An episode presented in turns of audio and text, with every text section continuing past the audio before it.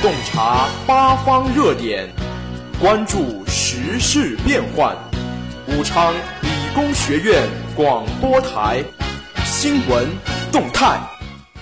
各位听众朋友们，大家中午好，这里是武昌理工学院广播台每天中午为您准时带来的新闻动态栏目，我是主持人陈武佳怡，我是主持人龚宇。今天是二零一五年六月十一日，星期四。历史上的今天，一九七一年六月十一日，美日签订归还冲绳协定，把琉球群岛归还日本。同日，中华民国政府严重声明，钓鱼岛列屿为其领土的一部分，对美国擅自将琉球群岛交予日本至为不满。下面进入今天的新闻三百秒。新闻三百秒，快速听世界。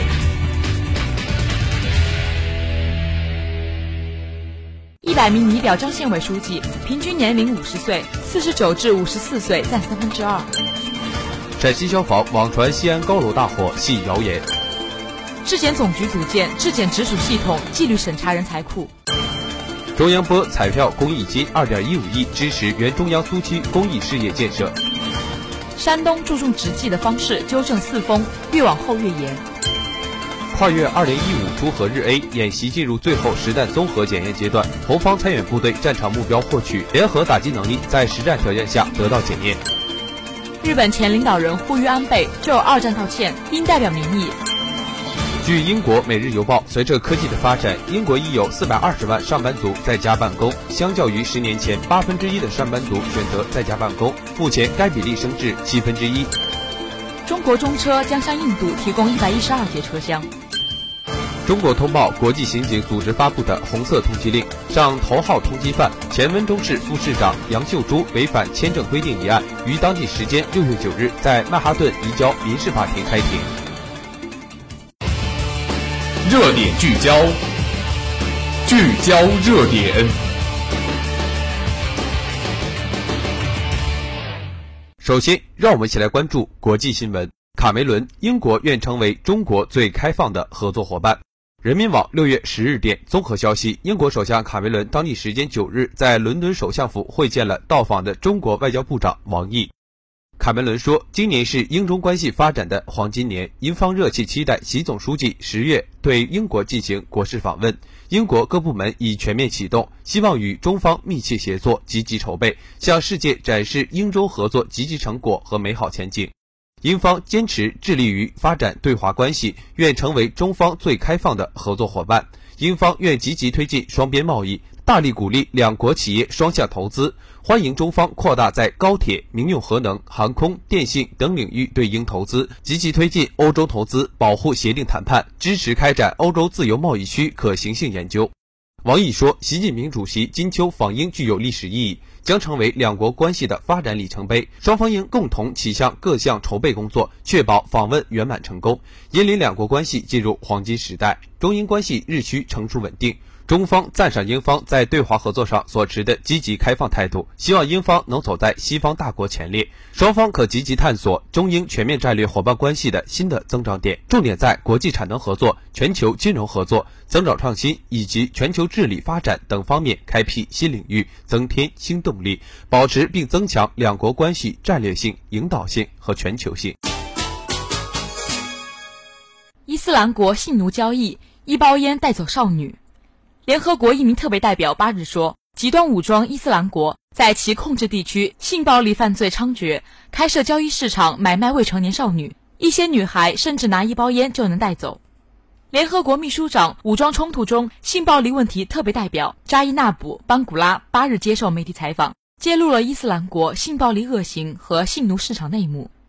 班古拉今年四月份分别前往伊拉克和叙利亚调查伊斯兰国性暴力罪行，并起草一份行动计划。调查过程中，他与多名逃离伊斯兰国的女性和未成年少女谈话，倾听他们的遭遇。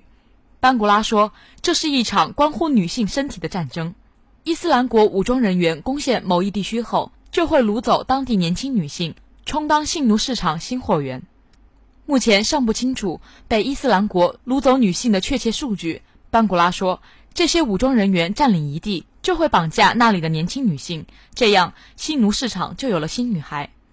班古拉说，伊斯兰国性奴市场中，每个女孩标价不一，便宜的仅用一包烟就能换走。班古拉说，他们被掳走，关在一间屋子里，超过一百个女孩被强制脱光洗澡，而后这些女孩被带到男性武装人员面前，由他们定价。除在性奴市场交易，伊斯兰国还把这些年轻女孩作为奖品，吸引外国武装人员加入。班古拉说，他们这样吸引年轻男性，我们这里有年轻女子等着你们，你们可以娶她们为妻。外国武装人员已经成为这一极端组织的中坚力量。班古拉呼吁联合国安理会对伊斯兰国虐待女性问题采取行动。联合国一个专门工作组将前往当地，研究帮助性暴力受害者的具体方案。接下来，让我们一起来关注国内新闻。部分高中预估高考一本线，理科五百二十分，文科五百三十分。昨日，武汉市部分省级示范高中预估今年高考一本线，理科五百二十分，文科五百三十分，均比去年有所下降。据悉，去年高招我省理科一本线为五百三十三分，文科一本线为五百三十五分。从考生估分情况来看，英语得分情况不错，今年高考英语难度不大。记者昨日从我市多所高中了解到，考生们普遍对语文、英语得分比较乐观，数学难度大，尤其几道大题难度大，运算量也比较大。文科综合试题虽然阅读量比较大，但难度并不大，考生估分时感觉良好。理科综合物理部分有几道题提取信息和计算有难度。昨日，我市一省级示范高中校长分析说，除考生估分情况外，一本线高低还会受到考生计划的制约。二零一一年起，我省一本线录取率呈不断上升趋势。二零一一年一本录取率为 百分之六， 二零一四年升至 百分之十点六六， 每年都有小幅增长。今年高招受高校去本地化影响，华中科技大学、武汉大学等教育部在汉七所高校所在湖北招生所人数减少三百九十五人，比去年下降 百分之三点九。但预计外省市部属高校会增加在湖北的招生计划。同时，我省今年高考生为 三点六八 万余名，比去年减少 三点四 万余名，考生人数减少，一本招生计划持平或略增。今年一本录取率可能比去年略高。记者梳理近四年部分高中预估的一本线与实际划定的一本录取控制分数线，发现理科差异平均在八分左右，文科差异平均在 七点五 分左右。预估线与实际划定一本线最接近的一年是二零一零年，理科仅差两分，文科则一模一样。武汉保护女职工权益，更年期可调工作岗位。六月八日，武汉市政府常务会原则上通过武汉市女职工劳动保护办法，该办法强化对女职工劳动权益保护，规定女职工怀孕二十八周和哺乳期间不得安排其上夜班或加班，更年期可调整工作岗位等。新规强调，用人单位不得因性别原因在职务晋升、晋级、评定专业技术职务、薪酬调整等方面歧视女职工，不得在劳动合同中约定限制女职工结婚、生育等合法权益的内容。另外，女职工因更年期综合症不能适应工作时，用人单位应与其协商调整工作岗位，并根据变更后的劳动合同和本单位工资制度调整其工资。对于预防和制止针对女职工的性骚扰，新规明确，有关组织和单位在处理女职工性骚扰的投诉和求助时，应当依法保护女职工个人隐私。最后，让我们一起来关注校园新闻。武昌理工学院二零一五年计划招生三千三百五十人。日前，武昌理工学院二零一五年招生计划公布，今年我校本科面向全国三十个省市自治区招生，本专科招生计划三千三百五十人，其中本科计划招生两千五百三十人，专科计划招生八百二十人。在湖北省招生计划两千四百七十九人，本科一千六百五十九人，专科八百二十人。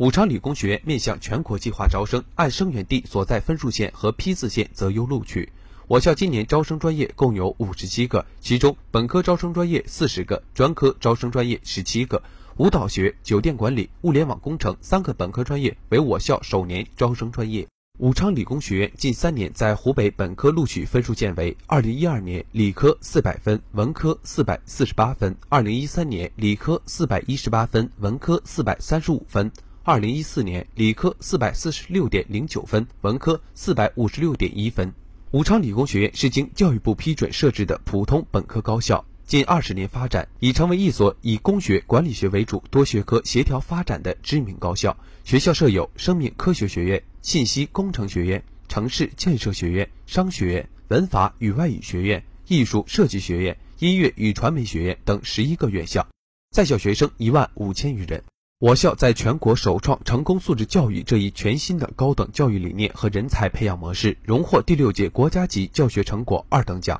是全国同类院校中唯一获此殊荣的大学。